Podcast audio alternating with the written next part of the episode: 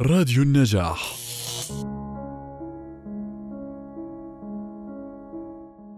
المونوكل أولدس هيكسلي من عام 1894 إلى عام 1963 كان لأولدس هيكسلي أثر ذهني عميم في الفترة الواقعة بين الحربين العالميتين.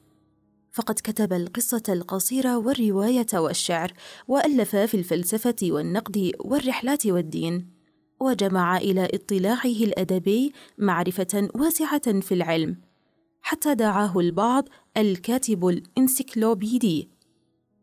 وقد اصطلحت الظروف المؤاتية على إيجاد هذا الآديب الفذ. فجده توماس هيكسلي من علماء القرن الماضي البارزين وينتمي من ناحية الأم إلى الناقد والشاعر الكبير ماثيو إرنورد وكان أبوه آدبا وعالما من علماء اللغة الإغريقية. وأخوه جوليان هيكسلي من علماء هذا العصر المعروفين. وكل ما يكتبه أولدس هيكسلي يعكس هذه الثقافة المتشعبة التي تنشأ في جوها. وهو يستخدمها في عدم حجته حين يهاجم الحضارة الراهنة. وما يفرض العلم فيها على النفس من فراغ وانصراف إلى حيوية تتنكر في أزياء براقة من المدينة. كان جده توماس هيكسلي يدعو الناس إلى الإيمان بالعلم وإلى الاعتقاد بأن السعادة ستأتي عن طريقه. ولكن هيكسلي حين رأى ما أصاب العالم بانتهاء الحرب العالمية الأولى من يأس أدى إلى إفلاس في الروح والأخلاق. أدرك أن التقدم العلمي إذا لم يوازه تقدم مماثل في مسائل الروح فإن الإنسان يحث الخطى نحو الهاوية. وقد وقع أولدس هيكسلي في شبابه تحت تأثير لورنس مع ما بينهما من فرق كثير. فقد نشأ لورنس فقيرا ونظر إلى الحياة نظرة النقد والنفاذ إلى اللب مؤمنا بضرورة العودة إلى الفطرة والعيش البدائي. أما هيكسلي الذي درس في إيتون وأكسفورد فكان ينظر إلى الحياة عن طريق الذهن ويسلط على كل شيء سلاحا حادا من العقل يجزئه به قطعة قطعة. مؤمنا إلى ذلك بضرب من الصوفية الهندية. وبينما رأى لورنس في الجنس خصب الطبيعة وجمالها افتتن هيكسلي بالجنس واشمأز منه في آن واحد. فقد رأى فيه إمكانية للنجاة تلتمع كبريق متقطع في الحب ولكنه رأى فيه أيضا الشهوانية التي ترافق الانحلال. حين يعجز الإنسان عن مجابهة مشاكله الروحية فيتخبط في حماة من اللذة الجنسية يتخدر بها مرة بعد أخرى.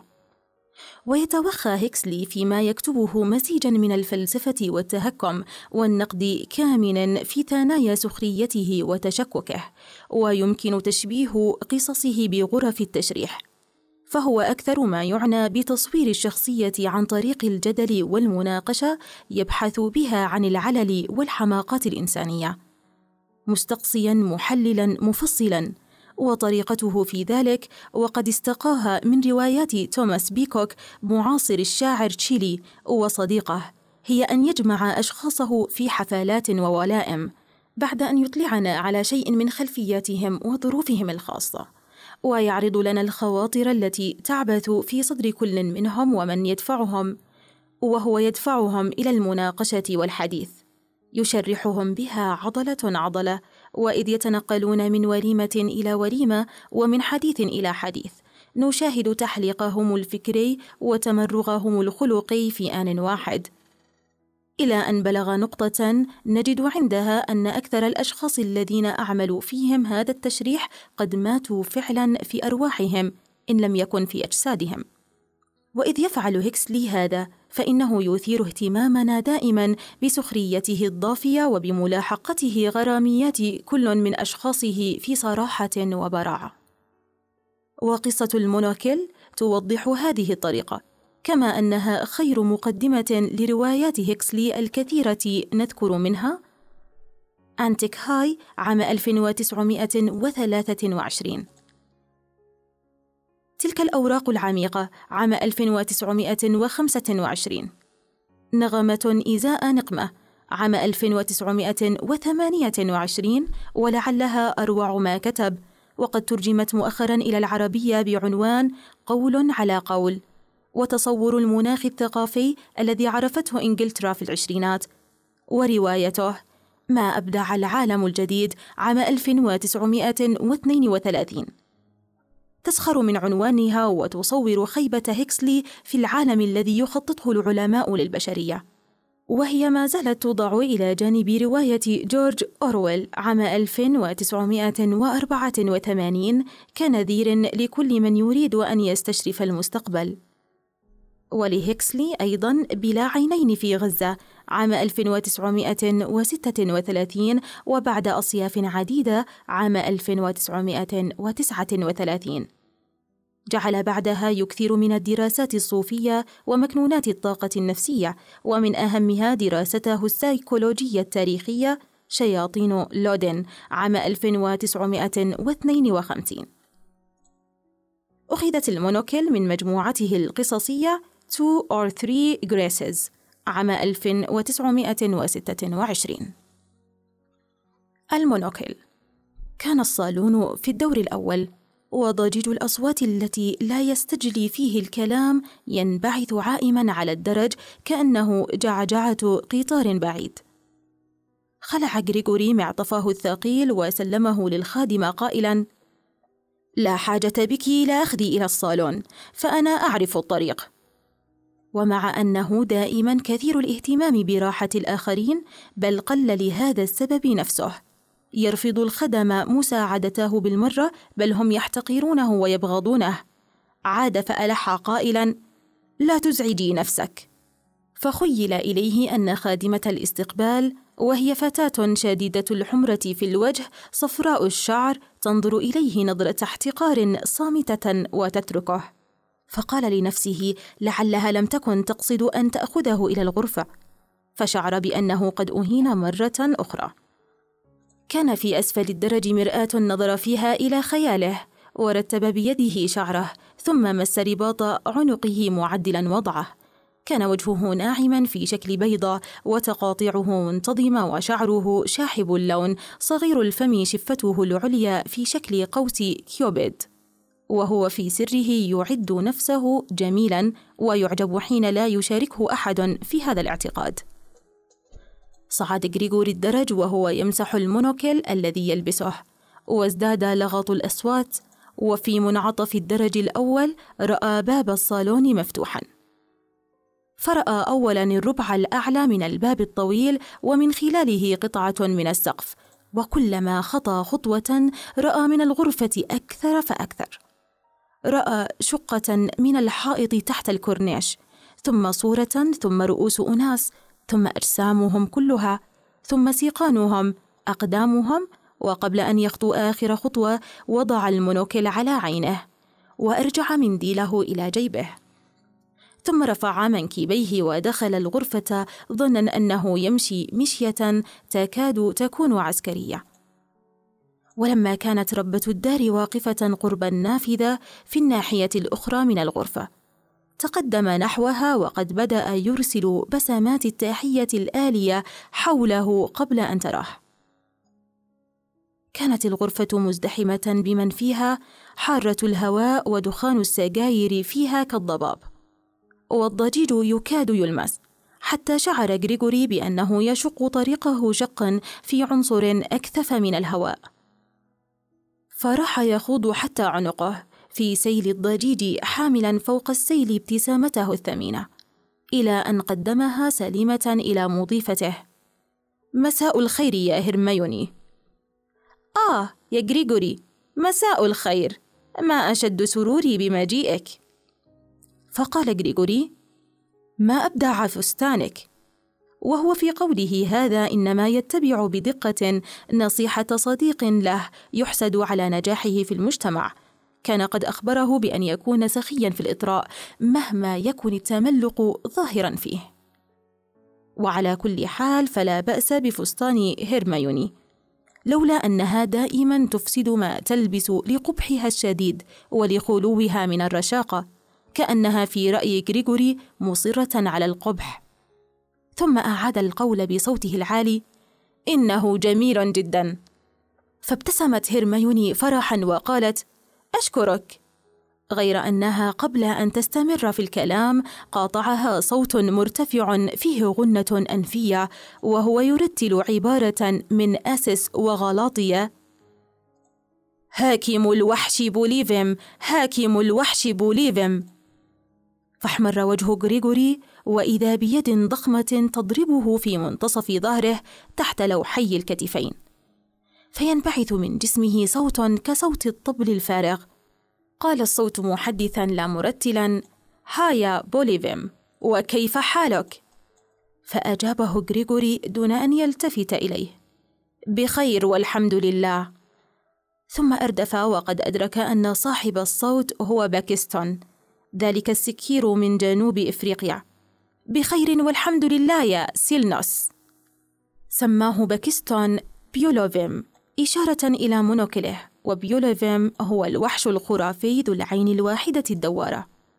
وجوابا على ذلك سماه غريغوري بسيلنوس العربيد المعروف في أساطير الإغريق. فصاح باكستون برافو! وأجفل غريغوري عندما وقعت على كتفه ضربة أشد من ذي قبل وأكثر مرحا. حين استمر باكستون يقول أما هذه فحفلة راقية أليس كذلك يا هرميوني؟ وكل من فيها عالي الثقافة. ها؟ إذ قلما تسمع امرأة ضيوفها يتراشقون بنكات إغريقية رومانية. هنيئا لك يا هرميوني. وهنا لف ذراعه حول خصرها هنيئا لك فينا. فأفلتت هرميوني منه وقالت نافذة الصبر لا تكن سمجا يا باكستون. فضحك ضحكة مسرحية ها هي ضحكة الشرير في الميلودراما. ولم تكن ضحكته فقط مسرحية بل كان شخصه بأجمعه كاريكاتورا للمأساة في عهدها القديم بعرنينه النسري وعينيه الغائرتين وشعره الأسود الطويل. ثم قال وهو يتصنع المجاملة متهكما. ألف معذرة ومعذرة. ما أنا إلا رجل من المستعمرات ينسى نفسه بسرعة. بل قولي سكير فظ لا يعرف من حسن السلوك شيئا. قالت هرميوني أبله. ثم انصرفت. وجاء غريغوري بحركة يريد بها اتباع هرميوني. غير أن باكستون أمسك بكمه وسأله بحرارة. أخبرني يا بوليفيم لماذا تلبس المونوكل فأجابه غريغوري بجفاء إن كنت حقا تريد أن تعرف فذلك لأنني قصير النظر في عيني اليسرى دون اليمنى والأشعة لا تجتمع في بؤرتها. فردد الآخر في دهشة مصطنعة. قصير النظر والأشعة لا تجتمع البؤرة؟ غفر الله لي ذنبي. لقد كنت أظن أنك تحاول أن تشبه الدوق في الروايات الغنائية الفكاهية التي تمثل المسارح.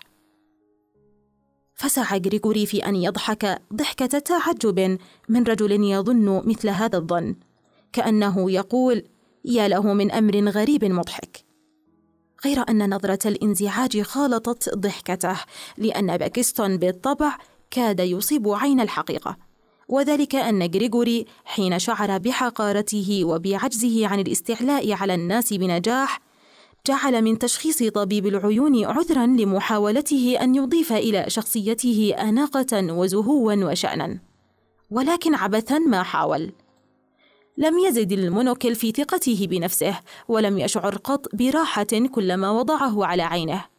فقال أن لابسي المونوكل كالشعراء يخلقون ولا يصنعون. ولم تفلح جامعة كامبريدج في إنسائه أنه إنما ذلك الولد الذي جاء من مدرسة ثانوية مغمورة وعلى ثقافته وميله الأدبي كان دائما يحس بأنه ليس إلا وريثا لصانع أحذية. ولذلك لم يعتد قط على المونوكل بل أنه رغما عن إرشادات طبيب العيون كان في أكثر الأحيان يجد المونوكل يتأرجح في نهاية خيط كالبنادول. وينغمس عندما يأكل في الحساء والشاي في المربى والزبدة.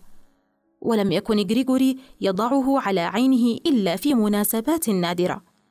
وإذا وضعه لم يبقه إلا فيما ندر أكثر من بضع دقائق. بل ثوان إذ يرفع حاجبه ويدعه يسقط. وما أقل المناسبات التي كانت تصلح لمونوكل صاحبنا. فإما أن يكون محيطه أحط مما يريد أو أرقى مما يريد. فإذا لبس المونوكل في مكان مملوء بالفقراء والبؤساء والأميين. كان ذلك منه تعليقا على حظهم العاثر تعليقا فيه من السلاطة ما لا يرضيه. وعدا عن هذا فإن للفقراء والأميين عادة قبيحة وهي الضحك من رموز كهذه تدل على الأرستقراطية. ولم يكن غريغوري ممن لا يهمهم ضحك الناس منهم. فقد كانت تعوزه الثقة الأبية بالنفس وعدم الوعي بما حوله. مما يتصف به المفطورون على لبس المونوكل. ولم يكن يعلم كيف يتجاهل الفقراء أو كيف يعاملهم إذا اضطر إلى معاملتهم. كآلات أو حيوانات منزلية. فقد عرف الكثير عنهم أيام كان أبوه حيا وكان يجبره على الاهتمام بالتجارة والناس اهتماما عمليا. وعدم الثقة هذا كان السبب أيضا في جعله غير مولع بوضع المونوكل على عينه في حضرة الأغنياء. فإذا كان معهم شعر بأنه قد لا يكون محقا في استعمال المونوكل وبأنه حديث النعمة بالنسبة إلى عالم المونوكلات وأما فئة الأذكياء فهم أيضا لا يصلحون كجماعة يستطيع معهم أن يلبس المونوكل فكيف يستطيع وهو لابسه أن يتحدث عن الأمور ذات الشأن؟ فمثلا إذا أراد أن يقول إن موسيقى موتسارت موسيقى صافية موسيقى روحية صافية كان من المستحيل عليه أن يقول ذلك والزجاجة محشوة فوق عينه اليسرى. أجل إن المناسبات نادرا ما تسنح للبس المونوكل على أن بعضها كان يواتيه أحيانا كحفلة هيرميوني مثلا وهي حفلة شبه بوهيمية غير أنه لم يكن قد خطر بباله أنه سيقابل فيها رجلا كباكستون وفي مزيج من الدهشة والمتعة جعل غريغوري يضحك وإذا بالمونوكل يقع عن عينه فجأة فصاح باكستون بربك أعده إلى مكانه. أرجوك أن تعيده إلى مكانه. وأمسك الزجاجة بيده وهي تتأرجح فوق بطن غريغوري وحاول أن يضعها مكانها بنفسه. فتراجع غريغوري ودفع مضطهده إلى الوراء بيد. وحاول بالأخرى أن يختطف المونوكل من بين أصابعه. ولكن باكستون لم يفلت منه. وراح باكستون يكرر أرجوك أرجوك! فقال غريغوري بعنف ولكن بصوت خافت لئلا يلتفت الجمهور ويرى هذا السبب المضحك للشجار. أعطني إياه في الحال. لم يهزأ به قط إنسان مثل هذا. وأخيرا رده إليه باكستون وقال في ندم مصطنع سامحني سامح هذا السكير المسكين الذي جاء من مستعمرة ولا يعرف قواعد السلوك عند خاصة القوم. ما أنا إلا خمير ما أنا إلا سكير مسكين يجهد نفسه بالعمل أتعرف أوراق التسجيل التي تستعملها الفنادق الفرنسية؟ الاسم، تاريخ الولادة وهلم جرى أتعرفها؟ فهز غريغوري رأسه أن نعم بوقار عندما أصل إلى كلمة الحرفة أضع إيزاءها دائما إفروني وذلك إذا لم أكن سكرانا فأتذكر الكلمة الفرنسية وإلا أضع كلمة سكير بالإنجليزية لأنهم جميعهم يعرفون الإنجليزية هذه الأيام. فقال غريغوري ببرود آه. قال باكستون بلهجة من يفضي بسر إنها حرفة من الطراز الأول وهي تخولك الحق في أن تفعل ما تشاء. مهما خطر في بالك فمثلا لك أن تلف ذراعك حول أي امرأة تحب وتسمعها أقبح الوقاحات وتهزأ من الناس في وجوههم فكل شيء مصرح به للسكير المسكين وبخاصة إذا كان رجلا من مستعمرة لا يعرف من آداب الخاصة شيئا. خذ مني هذه النصيحة يا صاح وانقطع عن حمل المونوكل فإنه لا يفيدك بشيء. كن شرب خمرة تجد الحياة أمتع وأجمل. وهذا يذكرني بأن علي أن أحصل على كأس أخرى مهما كلفني الأمر لأنني بدأت أصحو من سكرتي. واختفى بين الجمهور فارتاح غريغوري ونظر حوله باحثا عن وجوه يعرفها.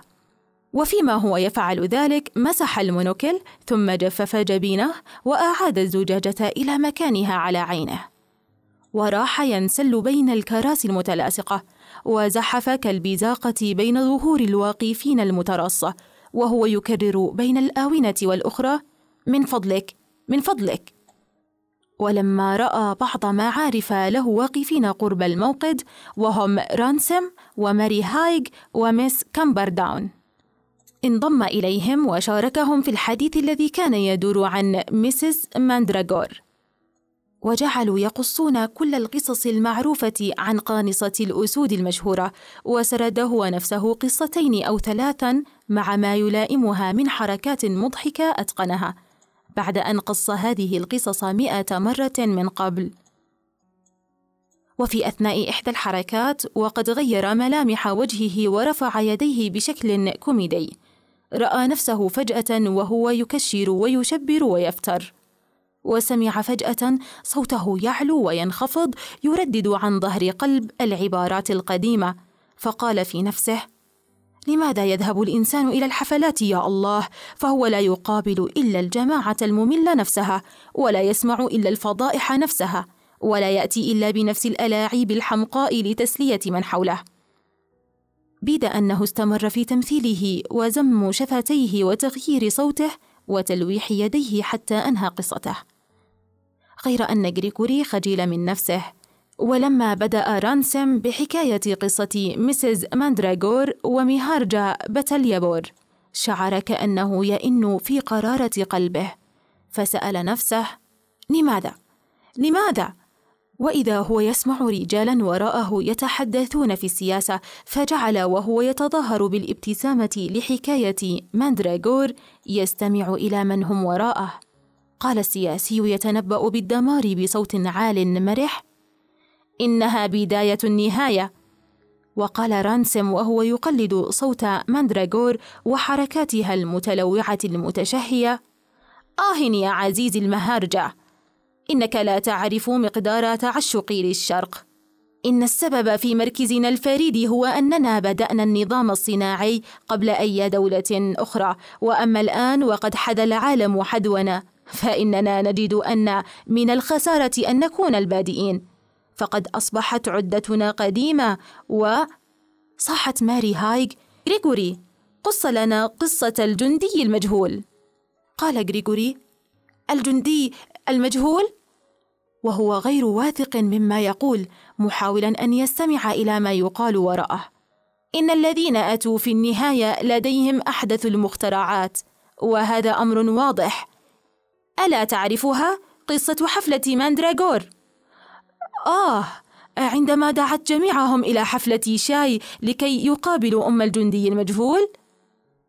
والسياسي ما زال يقول بصوته العالي الطروب كإيطاليا مثلا وفي المستقبل سنجد جميعا أن لدينا مليونا أو مليونين من السكان أكثر مما نستطيع أن نستخدم والحكومة تعولهم.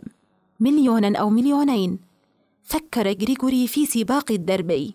فإذا قدر الجمهور المشاهد بمئة ألف فإنه ليتصور جمهورا عشرة أضعافه أو عشرين ضعفه. كل أفراده على شفا الموت جوعا. يتظاهرون في الشوارع حاملين أعلام الاحتجاج عازفين على الآلات النحاسية. حينئذ أسقط المونوكل عن عينيه وقال لنفسه يجب أن أرسل خمسة جنيهات إلى مستشفى لندن. أربعة آلاف وثمانمائة جنيه في السنة أي ثلاثة عشر جنيها في اليوم. هذا دخلي أما الضرائب فثقيلة ثقيلة جدا ويجب تخفيضها طبعا. وحاول أن يستشعر بالغضب على مسألة الضرائب كما يفعل بعض الذين يحمرون حنقا حين التحدث عنها. ولكنه لم يفلح لأنها مهما كانت فادحة لن تكون عذرا له. عن عدم التبرع أو تبريرا له. وعلى حين غره أصابه أسى عميق غير أنه حاول أن يعزي نفسه بقوله أن من بين هؤلاء المليونين العاطلين لن يستطيع أكثر من عشرين رجلا أو خمسة وعشرين العيش على دخله السنوي. وما خمسة وعشرون رجلا من مليونين؟ ما أسخف الأمر غير أنه لم يتعزى بكل هذا. وكان رانسم ما زال يتحدث عن ماندراغور. والغريب أنها لا تهتم قطعا بأسودها فمثلا تراها تبدأ بإخبارك عما قاله لها أناتول فرانس. ثم تنسى وهي في وسط الحديث موضوع كلامها من جراء الضجر الذي قد ينتابها في تلك اللحظة. ففكر غريغوري قائلا لنفسه يا الله ما أكثر ما سمعت رانسم يدلي بنفس التعليق على سيكولوجية ماندراغور لا شك أنه سيقحم الآن في الحديث قوله المعهود عن الشمبانزي وقان الله قال رانسم هل راقبتم يوما الشمبانزي في حديقة الحيوانات؟ أتذكرون كيف يلتقط قطة من القش أو قشرة الموز؟ فيتفحصها لعدة ثوان باهتمام وهنا جعل يقلد حركات القردة. ثم ينتابه فجأة ضجر شديد فيسقطها من يده ويلتفت حوله باحثا عن شيء جديد. إنه دائما يذكرني بماندراغور وضيوفها عندما تبدأ بالكلام بشغف وحرارة كأن محدثها هو الرجل الوحيد في الدنيا. ثم فجأة لم يعد غريغوري يطيق أكثر من ذلك. فهمهم لمس كامبرداون بشيء يعني به أنه رأى شخصا يود الحديث إليه واختفى. زاحفا كالبزاقة بين الناس وهو يردد من فضلك. ويقول في نفسه ما أفضع هذا كله ما أبشعه وفي إحدى الزوايا لقي كرن وهو شاب صغير مع رجلين أو ثلاثة وفي أيديهم الكؤوس. قال بالله أخبرني يا كرن من أين حصلتم على ذلك المشروب؟ لاح له أن ذلك السائل الذهبي هو أمله الوحيد. فأشار كرين إلى الممر المؤدي إلى غرفة الجلوس الخلفية. ثم رفع كأسه دون أن ينبس ببنت شفة وتجرعها. وخمز غريغوري من فوقها وله وجه كأنه خلق عن صدفة خطأ. فانسل غريغوري بين الجمهور وهو يقول عاليا من فضلك. ولكنه في نفسه يقول كان الله في عوننا. وجد في الناحية الأخرى من غرفة الجلوس الخلفية مائدة عليها زجاجات وكؤوس والسكير المحترف جالسا على صوفها قربها والكأس في يده وهو يعلق لنفسه على كل من دنا منه وكان في مسمع منه. وإذ قصد غريغوري المائدة سمعه يقول يا الله! انظر إلى تلك المرأة. وما تلك المرأة إلا مسز لبدي. وقدها الضامر مكسو بثوب من الذهب واللآلئ. يا الله! وذلك أنها عندئذ هاجمت فتى خجولا مستحكما وراء المائدة. فأدنت وجهها الحصاني من وجه الفتى وراحت تقول بضراعة أخبرني بحياتك يا مستر فولي فإنك تعرف كل شيء عن الرياضيات. أخبرني. وصاح السكير المحترف هذا ممكن؟ حتى في أراضي إنجلترا الريانة الخضراء؟ وقهقه بضحكته الميلودرامية. ففكر غريغوري لنفسه يا له مجنونا مزهوا بجنونه يحسب نفسه رومانسيا أو فيلسوفا ضاحكا.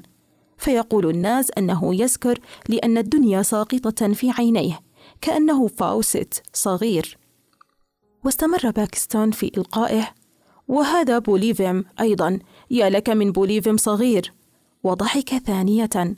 وريث الأجيال المتعاقبة يا الله. صب غريغوري لنفسه بكل وقار شيئا من الويسكي. ثم ملأ الكأس بماء الصودا بوقار ورشاقة ظاهرة ودقة بالغة. كأنه على المسرح يمثل دور رجل يملأ كأسه بالويسكي والصودا. وبعد أن رشف رشفة جعل يمثل دور رجل يخرج منديله ويمخط فيه. واستأنف السكير كلامه ألا يحدو بك هذا الجمهور على الاعتقاد بمنع الحمل؟ آه لو استشار والدو هؤلاء القوم ماري ستوبس ولو مرة واحدة. وهنا تنهد على الطريقة الشكسبيرية. ففكر غريغوري أنه مهرج.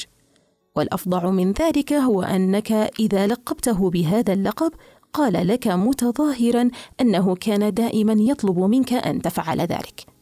ولا شك أنه قد طلب من الناس الاعتقاد بأنه مهرج لكي يأمن سخريتهم.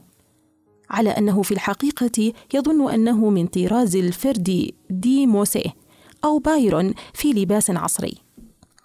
رجل ذو روح جميلة سودتها بنات الدهر وأفعمتها بالمرارة. أوف. واستمر غريغوري في تجاهله دنوه من السكير المحترف وراح يرشف من الكأس. وكانت مسز ليدي عندئذ تقول مبعثرة كلماتها فوق وجه الفتى الرياضي. لقد وضحتها أجمل توضيح. وابتسمت له. فقال غريغوري لنفسه إن في ذلك الوجه الحصاني تعبيرا إنسانيا قويا. وقال الفتى الرياضي في شيء من اضطراب الأعصاب. والآن لنأخذ العالم ريمان. فرددت ميسيس ليدي ريمان ريمان.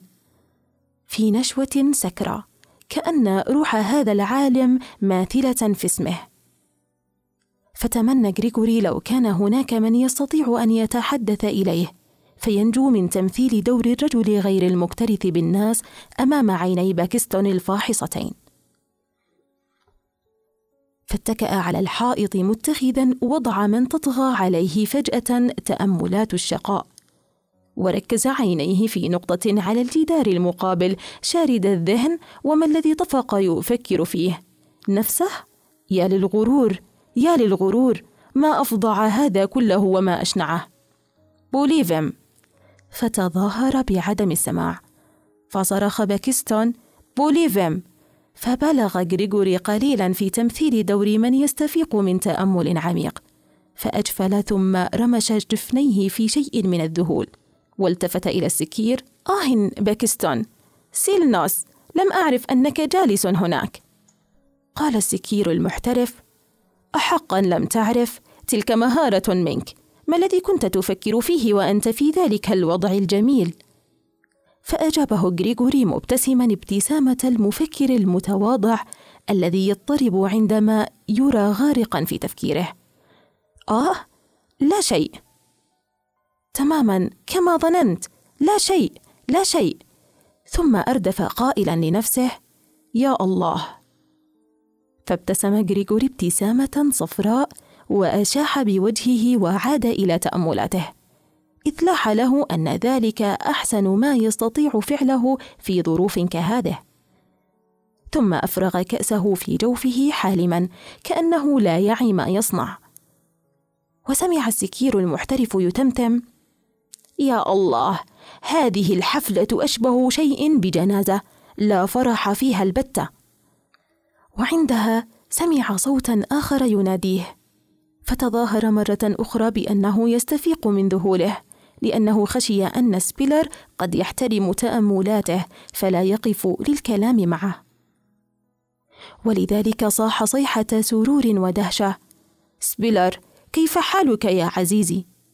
وصافحه بحرارة أما سبيلر فكان ذو وجه مربع وفم واسع وجبين عريض يكتنفه شعر جعد غزير فكان يشبه مشاهير عصر الملكة فيكتوريا. وطالما قال أصدقاؤه أن في إمكانه أن يصبح من مشاهير عصره لولا أنه بدلا من أن يكتب يؤثر الحديث عن الكتابة. قال سبيلر جئت أقضي هنا يوما واحدا فقط.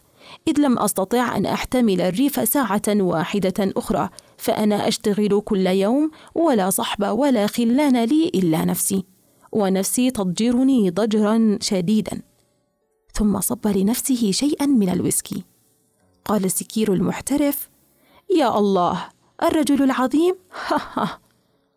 وغطى وجهه بيديه وارتجف اشمئزازا قال غريغوري وهو يشير إلى جمهور الحفلة أتعني أنك جئت خصيصا لهذا؟ لا خصيصا ولكن لما سمعت أن هرميوني ستقيم الليلة إحدى حفلاتها جئت من تلقاء نفسي. فسأله غريغوري متخذا اللهجة البايرونية المتمرمرة التي يستعملها السكير المحترف لماذا يذهب الناس إلى الحفلات؟ فأجاب سبيلر دون تردد بلهجة المعصوم عن الخطأ لكي يشبعوا رغبات غريزة الجماعة كما يلاحق الرجل المرأة لإشباع غريزة التناسل وقد كان لسبيلر طريقة في التعبير تسبق على كل ما يقول ثوبا علميا مما جعل غريغوري بتفكيره البعيد عن الوضوح يجد في حديثه ما يثير الذهن واللذة العقلية أتعني أن الناس يذهبون إلى الحفلات لكي يجدوا أنفسهم في وسط الجمهور ليس إلا؟ أجاب سبيلر: بالضبط، لكي يشعروا بحرارة الجماعة التي حولهم ويشتموا رائحة إخوانهم الناس. وأخذ يشتم الهواء الحار اللزج، فقال غريغوري: لعلك مصيب في ذلك، فمن الصعب جدا أن أفكر في أي سبب آخر.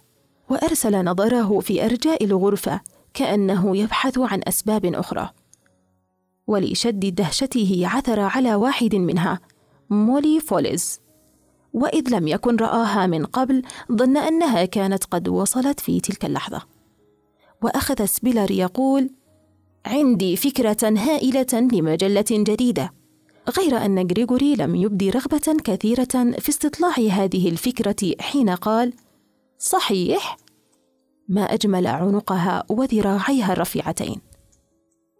فاستمر سبيلر قائلا للفن والأدب والعلم والفكرة عصرية جدا كما ترى فالغرض منها أن نقرب العلم من الفنون وهذا نقربه من الحياة وحينئذ تستفيد الحياة ويستفيد الفن ويستفيد العلم. أفاهم ما أقول؟ قال غريغوري نعم نعم. بيد أنه كان يتابع مولي بنظره آملا في أن تقع عيناها عليه. وأخيرا تم له ذلك حين نظرت إليه بعينيها الرماديتين المتزنتين وملؤهما الهدوء.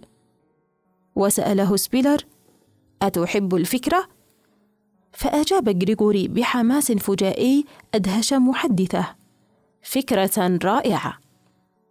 فشاع السرور في وجه سبيلر العريض القوي وقال مسرور أنا مسرور جدا لإعجابك بها. فبالغ غريغوري في القول إنها رائعة رائعة جدا. وفكر أن مولي قد سرت حقا لرؤيته. فتابع سبيلر الكلام أتظن أنك تود أن تساعدني في الشروع بها؟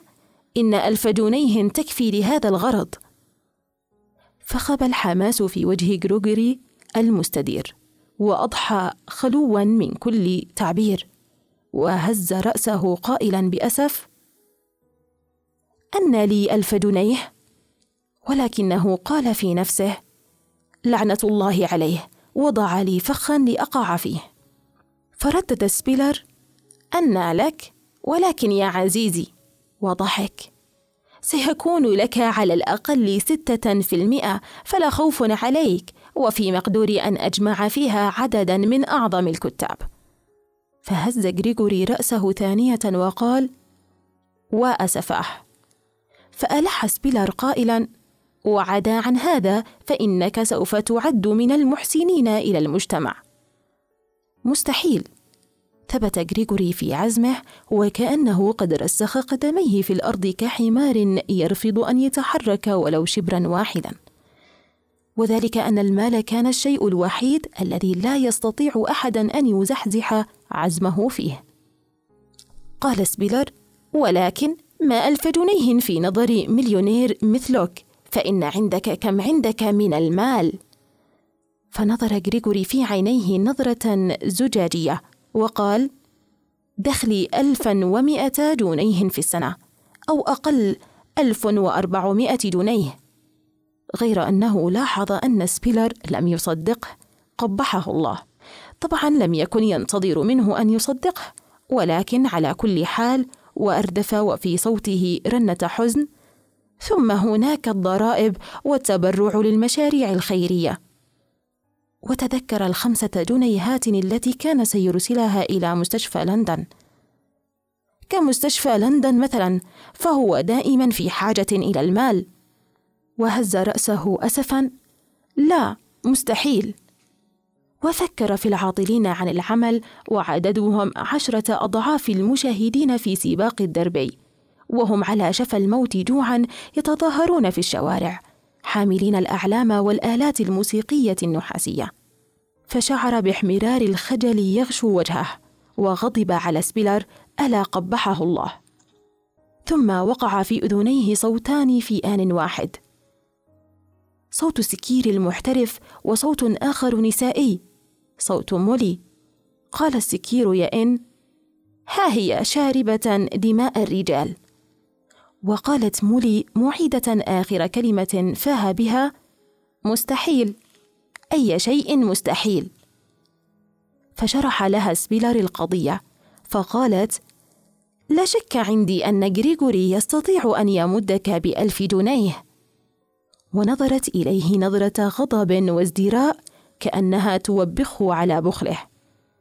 فقال غريغوري محاولا أن يتفكه الموضوع إذا تعرفي أنت بمالي أحسن مني.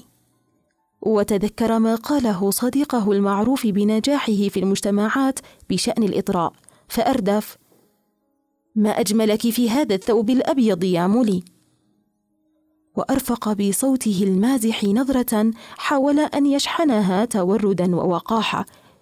في آن ثم عاد فقال ما أجملك. ووضع المونوكل على عينه. فبادلته النظرة بنظرة حازمة وأجابت أشكرك. وإذ كانت عيناها هادئتين براقتين خابت إزاء حدتهما محاولته التودد الوقح وباءت مداعبته بالفشل. فحول عينيه عنها وأسقط المونوكل فقد كانت هذه الزجاجة سلاحا لم يجرؤ على استعماله بل لم يعرف كيف يستعمله. فجعلت منه أضحوكة للناس.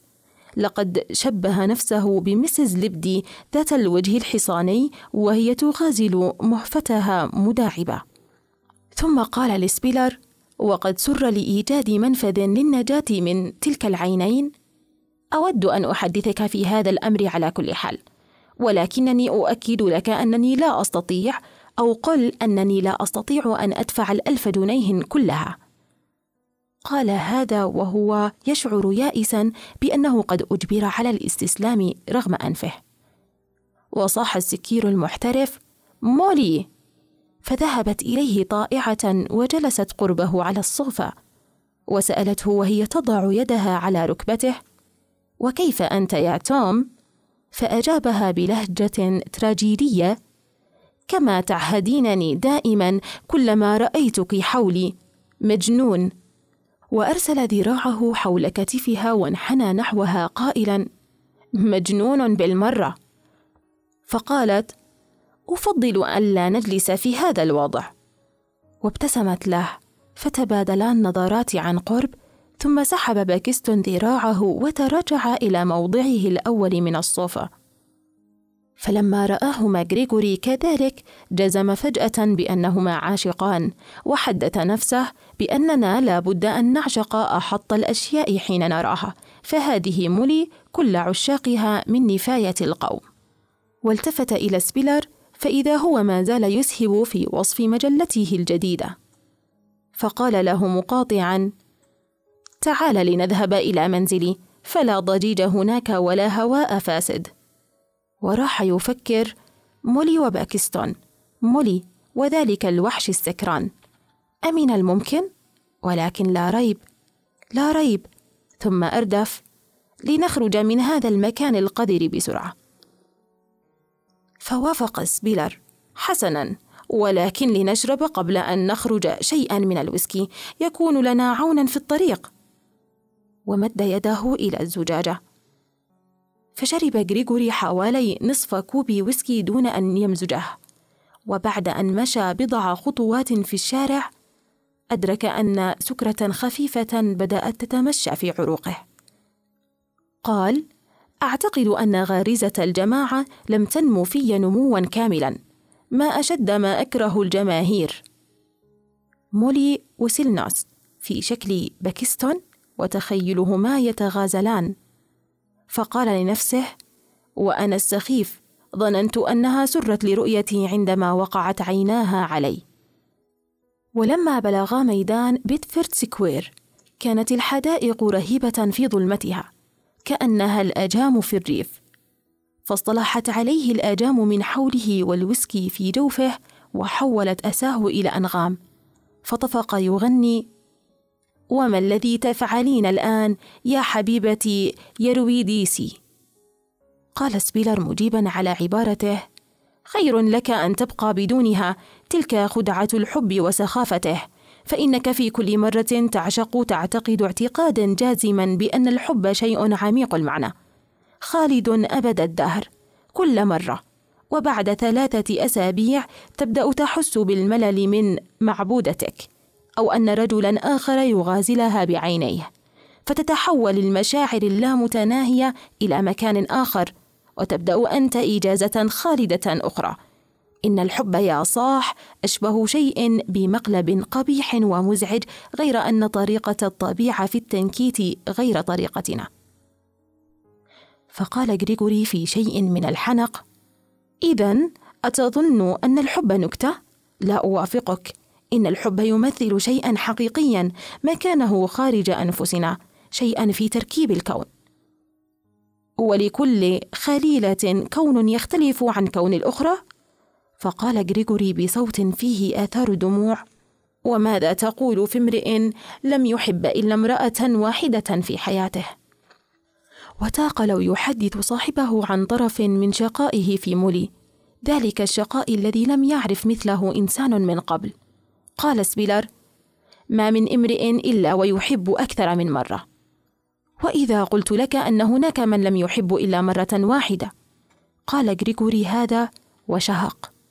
فأجابه الآخر بأسلوبه العلمي الحاسم سبب ذلك اذا قلة سنوح الفرص وكان كلما استطاع غريغوري أن يفوه به لا أوافقك. وصمم على ألا يذكر له شقاءه فلعل هذا الفاسق ممن لا يشاطرون محدثيهم الحزن.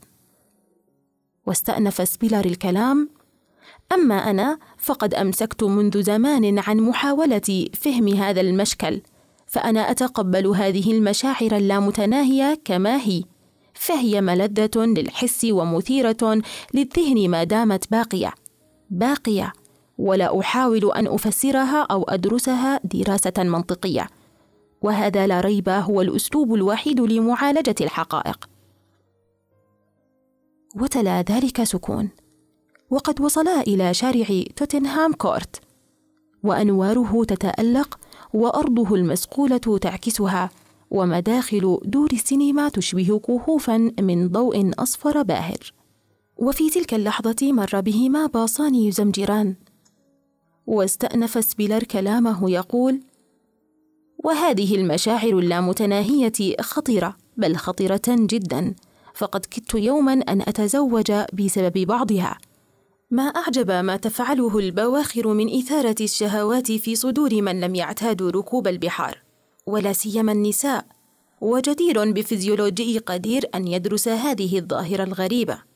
طبعا قد يكون السبب فيها الفراغ والطعام الكثير والاختلاط المستمر. غير أنني أشك في إمكانية الحصول على النتيجة نفسها لو توفرت هذه الظروف في البر. ولعل التغيير الكلي في المحيط من البر إلى البحر يضعف في الناس ما اعتادوا عليه من وازع أرضي. ولعل قصار أمد الرحلة البحرية يساعد في ذلك. كأنهم يحسون بأن الرحلة عما قريب ستنتهي. فليقطفوا الورد في براعمه وليجرعوا كؤوس الصبابة قبل فوات الأوان. من يدري؟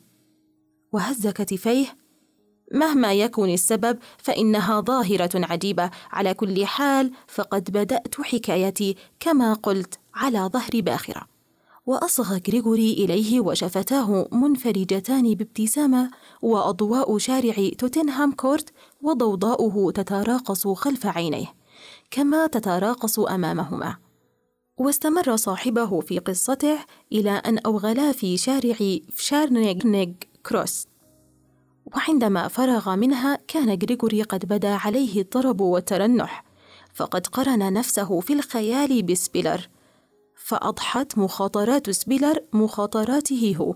فقهقه بالضحك ووضع المونوكل على عينيه بعد أن كان يتلوح فيرن على أزرار صدريته إثر كل خطوة.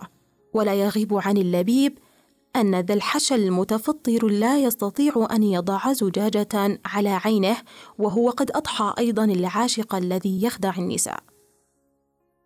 وتلعثم قليلا وكاد يحط من مرحه شعوره بدوخة طفيفة. ولكنها كانت طفيفة جدا. أجل أجل إنه هو أيضا يعرف أسرار الحياة في البواخر. وإن تكن أطول رحلاته البحرية لم تمتد إلا من جنوب إنجلترا إلى دييب في فرنسا. ولما بلغا ميدان كامبريدج كانت المسارح تلفظ جماهيرها فكانت أرصفة الشوارع مزدحمة والجلبة وعطور النساء تملأ الجو واليافطات من فوق ترتجف وتطقطق وإبهاء المسارح تسطع بأنوارها. فلم يجد غريغوري مشقة في الشعور بالأنفة عن مظاهر رفاهية شعبية كهذه لا شيء فيها من الأرستقراطية. وطفق يتفحص من وراء المونوكل كل امرأة عابرة. وقد شعر بمرح عجيب كادت دوخته أن تتحول إلى إحساس مزعج نوعا. وشعر بطرب عجيب. وشعر أيضا وذلك من الغرابة بمكان بأنه كبير أكبر من الحياة. أما مولي فولز فلسوف يلقنها درسا يوما ما. قال تلك مخلوقة فتانة وأومأ إلى امرأة في عباءة من حرير أحمر لها شعر ذهبي قصير. ولكن سبيلر هز برأسه غير معير ذلك اهتماما كثيرا. وقال وهو يفكر ولنعد إلى حديث مجلتنا. أظن أنه يحس يحسن أظن أنه يحسن بنا أن نبدأها بسلسلة مقالات عن قواعد العلم الميتافيزيقية والأسباب التاريخية والفلسفية التي تحدو بنا إلى الاعتقاد بأن الحقيقة العلمية صحيحة فعلا. قال غريغوري حم وفي نفس الوقت ننشر سلسلة أخرى عن معنى الفن وأغراضه وفي كلتا الحالتين نبدأ من القواعد الأولية. ألا أتظن أنها فكرة حسنة؟ قال غريغوري تمام. وقابلت إحدى نظراته المونوكلية ابتسامة قبول من إحدى النساء ولكنها كانت لسوء الحظ دميمة الوجه ويلوح عليها جليا أنها ممن يحترفن البغاء. فمر بها متعجرفا كأنها ليست هناك. وكان سبيلر لا يزال يقول متأملا لست موقنا تمام اليقين إن كان تولستوي مصيبا في رأيه. هل يجوز لنا أن نصدق ما يقوله من أن غاية الفن هي نقل العاطفة؟ لعل ذلك بعض غاية الفن لا كلها. وهز رأسه الكبير. قال غريغوري كأنه يخاطب نفسه. يظهر أن سكري في ازدياد. وغدا يقلقه ذلك. وإن يكن ما زال يمشي مشية مستقيمة وبدأ شعوره بالدوخة يزداد شدة. ولم يسمع سبيلر ما قاله صاحبه. أو أنه كان سامعه فقد تجاهله واستمر في القول أما أنا فأعتقد أن غاية الفن الأساسية هي إعطاء المعرفة فالفنان يعرف أكثر منا عن العلاقات القائمة بين روحه والكون فهو يسبقنا إلى معرفة لا يمكن أن تعم في الناس إلا عندما يبلغون درجة عليا من العطور. ولذا تجد أن أكثر معاصرين إذا قيسوا بأعظم وأرقى ممن ماتوا في العصور السابقة ما هم إلا بدائيون. قال غريغوري غير مصغ تمام كانت أفكاره تتبع عينيه في مكان آخر. وأردف سبيلر وعدا عن هذا فإن في وسع الفنان أن يقول ما يعرفه. بل أن يقوله في طريقة تجعل معرفتنا البسيطة المتفككة التي لا نظام فيها ولا ترتيب تتخذ شكلا معينا كبرادة الحديد تحت تأثير المغناطيس. على حافة الرصيف وقفت ثلاث غادات كواعب يثير صباهن الغض كوامن الهوى وهن يتجاذبن أطراف الحديث ويمعن النظر في المارة بعيون براقة تزدري بهم. ويعلقن على الناس بهمسات مسموعة وينفجرن بضحك عال نافذ النبرات. وإذ دنا منهن سبيلر وغريغوري رمقتهما إحداهن فنخزت صاحبتيها. يا للمنظر! وقهقهن عاليا وملأت أمارات الشماتة وجوههن. انظروا إلى هذا المارد! وكان المقصود بهذه العبارة سبيلر الذي كان ماشيا عاري الرأس وقبعته الرمادية الكبيرة في يده. وانطلقت صيحة أخرى لصاحب المونوكل وإلى هذا الأخرق؟ وقال سبيلر دون أن يعي بشماتة الحسان به وهذه القوة المغناطيسية التي تنظم فوضى العقل وتضفي عليها شكلا ثابتا. هي التي تجعل الحقيقة التي يعبر عنها المرء شعرا أو فنا. أجل قدرا من الحقيقة التي يعبر عنها المرء نثرا. وأما غريغوري فهز إصبعه على الشامتات يوبخهن مداعبا فانطلقت من حناجرهن صيحة نافذة أخرى ومر الاثنان بهن. ثم التفت غريغوري إلى الخلف مبتسما وقد اشتد طربه ومرحه على أن الدوخة أخذت أمرا مزعجا حقا. قال سبيلر مثلا قد أعرف تمام المعرفة أن الإنسان مائت لا محالة غير أن هذه المعرفة تتخذ شكلا معينا بل تزداد اتساعا وعمقا عندما يتحدث شكسبير عن ذلك فيقول أن كل مآسينا قد أنارت للبشرية الحمقاء الطريق إلى الموت والتراب. وكان غريغوري يبحث في ذهنه عن عذر يتخذه لكي يتهرب من صديقه ويعود إلى مغازلة الغادات الثلاث. حيث يطارحهن الحب جميعا في آن واحد كما قال مالارميه أشتت شمل القبلات الواشجات التي أحسنت الآلهة مزجها. وجاءت إليه عبارة مالارميه مكونة من رغباته المبهمة أروع الأشكال وآنقها. إذا كان سبيلر السخيف مصيبا فيما يقول. وأما كلمات سبيلر فجاءت إليه كأنها صادرة من مكان بعيد. افتتاحية. كوريولان التي نظمها بيتهوفن جزء من معرفة جديدة كما أنها تنظم معرفة قديمة كانت تشتتها الفوضى.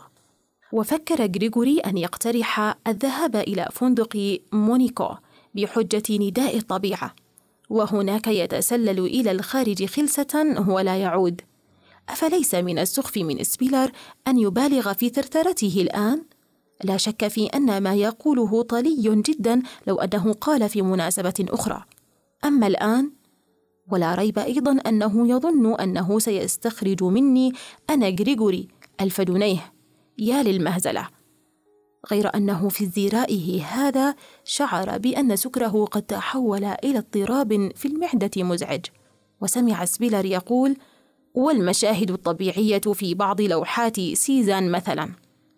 وعلى حين غرة خرج من بوابة مظللة على بعد بضع أقدام منها شيء يتحرك ببطء وهو يرتجف. شيء كأنه حزمة من خرق سوداء مهلهلة. يمشي على حذائين محصورين وعلى رأسه قبعة مقطعة متثنية الحواف. وله وجه هزيل في لون الطين. ويدان تحمل إحداهما طبقا صغيرا عليه علب كبريت. وكان يفتح فمه وقد فقد من أسنانه الصفراء سنين أو ثلاثا وهو يغني بصوت يكاد لا يسمع. وخيل إلى غريغوري أنه يرتل انشوده إنني منك يا ربي أدنو. واقتربا منه واستمر سبيلر في تلاوة قائمته التي لا نهاية لها. ورسوم جونو وبعض تماثيل الإغريق القديمة. نظر ذلك المخلوق إليهما ونظر غريغوري إليه. وتقابلت عيونهما فوسع غريغوري فتحة عينه اليسرى وسقط المونوكل إلى آخر خيطه الحريري. وبحث في الجيب الأيمن من بنطلونه الجيب الذي يحفظ فيه العملة الفضية. لعله يعثر فيها على نصف شل ولا بأس حتى من قطعة شل غير أنه لم يكن في جيبه إلا أربع قطع من ذات شلنين والنصف شلنان ونصف؟ فتردد ورفع إحدى القطع إلى منتصف الجيب ثم أسقطها فرنت فيه. وبعد ذلك أدخل يده في الجيب الأيسر حيث القطع النحاسية وأخرجها مملوءة الحفنة. وأسقط في الطبق الذي قدم إليه خمسة عشر بنسا. وقال كلا لا أريد كبريتا. وتوقف الرجل عن الترتيل لحظة لكي يشكر غريغوري غير أن غريغوري أحس بخجل شديد. وقد جعل المونوكل يرن في أزرار صدريته وصار إذ يخطو يضع الرجل أمام الأخرى بحذر وهو يمشي مشية مستقيمة ولكنها أشبه بمن يمشي على الحبل كم تمنى لو كان صاحيا وكم تمنى لو لم يشتهي تلك الكومة المشتتة من القبلات. خمسة عشر بنسا ولكن ما زال لديه متسع للرجوع فيعطي السائل قطعة ذات شلنين ونصف. بل قطعتين فليعد راكضا غير أنه استمر في مشيه مع سبيلر خطوة خطوة كأنه يمشي على الحبل. أربع خطوات خمس خطوات إحدى عشرة خطوة اثنتا عشرة خطوة ثلاث عشرة خطوة. آه يا لسوء الطالع ثمانية عشرة خطوة تسعة عشر خطوة. فات الأوان من السخف أن يعود الآن. من الحماقة أن يعود الآن. اثنان وعشرون خطوة ثلاثة وعشرون خطوة. لقد تحولت دوخته إلى اضطراب لا ريب فيه في المعدة. وكان سبيلر يقول ولكنني في الوقت نفسه لست أدري كيف يمكن لأكثر الحقائق والنظريات العلمية أن تصبح موضوعا للفن. لست أدري كيف يمكن وضعها في قالب شعري عاطفي دون أن تفقد دقتها. فمثلا كيف تستطيع أن تضع نظرية الضوء المغناطيسية الكهربائية في شكل أدبي مؤثر؟ طبعا هذا مستحيل. فصاح غريغوري في غضبة فجائية بالله كفاك كلاما! كيف تستطيع أن تتكلم وتتكلم طيلة الوقت؟ وشهق شهقة من يكاد أن يتقيأ. فسأله سبيلر في شيء من الدهشة ولم لا؟ فقال غريغوري بصوت حزين والدموع تكاد تطفر إلى عينيه. أتتكلم عن الفن والشعر والعلم وفي إنجلترا مليونان من الناس على شفا الهلاك جوعا؟ مليونان من الناس؟ وكان غرضه من تكرار العدد أن يؤثر في نفس صاحبه ولكنه شهق شهقة أخرى وشعر أنه لا بد أن يتقيأ. غير أنه استمر وصوته آخذ في الانخفاض. مليونان من الناس يسكنون كهوف النتنه مختلطين بعضهم ببعض كالحيوانات بل أسوأ من الحيوانات. ووقفا وواجه كلاهما الآخر. وأراد غريغوري أن يعيد غضبته السابقة في سبيل الإنسانية. غير أن شعوره في معدته بدنو لحظة التقيؤ كان كبخار عفن يتصاعد من مستنقع. ويملأ دماغه وينفي عنه كل فكر وكل عاطفة سوى ترقب الاستفراغ المخيف. وفي تلك اللحظة فقد وجد سبيلر فجأة علائم العظمة والشهرة التي كانت مرتسمة عليه. وبدأ كأنه يتفتت. فانفتح الفم وضيقت العينان وتجعد الجبين. وجعلت الخطوط الممتدة من طرفي المنخرين إلى طرفي الفم تمتد وتتقلص. وصدر عنه صوت عميق. فقد كان جسمه الضخم يهتز من جراء ضحكه الشديد كأنه عملاق يقهقه. ولم يبقى لدى غريغوري إلا الصبر وأمل يتلاشى. فانتظر صابرا إلى أن فرغ صاحبه من نوبة ضحكه لقد جعل من نفسه معتوها. وها هو الآن مضحكة لزميله على أنه لم يكن في وسعه الآن أن يابه لأمر مثل ذلك. واستطاع سبيلر بعد لحظات أن يستعيد مقدرته على الكلام بعد الضحك. فقال وهو يلهث إنه مدهش يا عزيزي غريغوري. ووقفت الدموع في عينيه إذ أعاد إنك مدهش حقا. وأخذه بذراعه متحببا وهو ما زال يضحك وعاد إلى المشي. ولم يجد غريغوري مندوحة عن المشي أيضا. ولكنه بعد بضع خطوات قال من فضلك لنستقل تاكسي. قال سبيلر ونذهب إلى شارع جيرمين؟ فألح غريغوري أجل لنستقل تاكسي. وفيما هو يدخل السيارة علق المونوكل بمقبض الباب. وانقطع الخيط وسقطت الزجاجة على أرض السيارة فالتقط سبيلر وناوله إياها. قال غريغوري شكرا. ووضعها في جيب صدريته لئلا يصيبها أي أذى.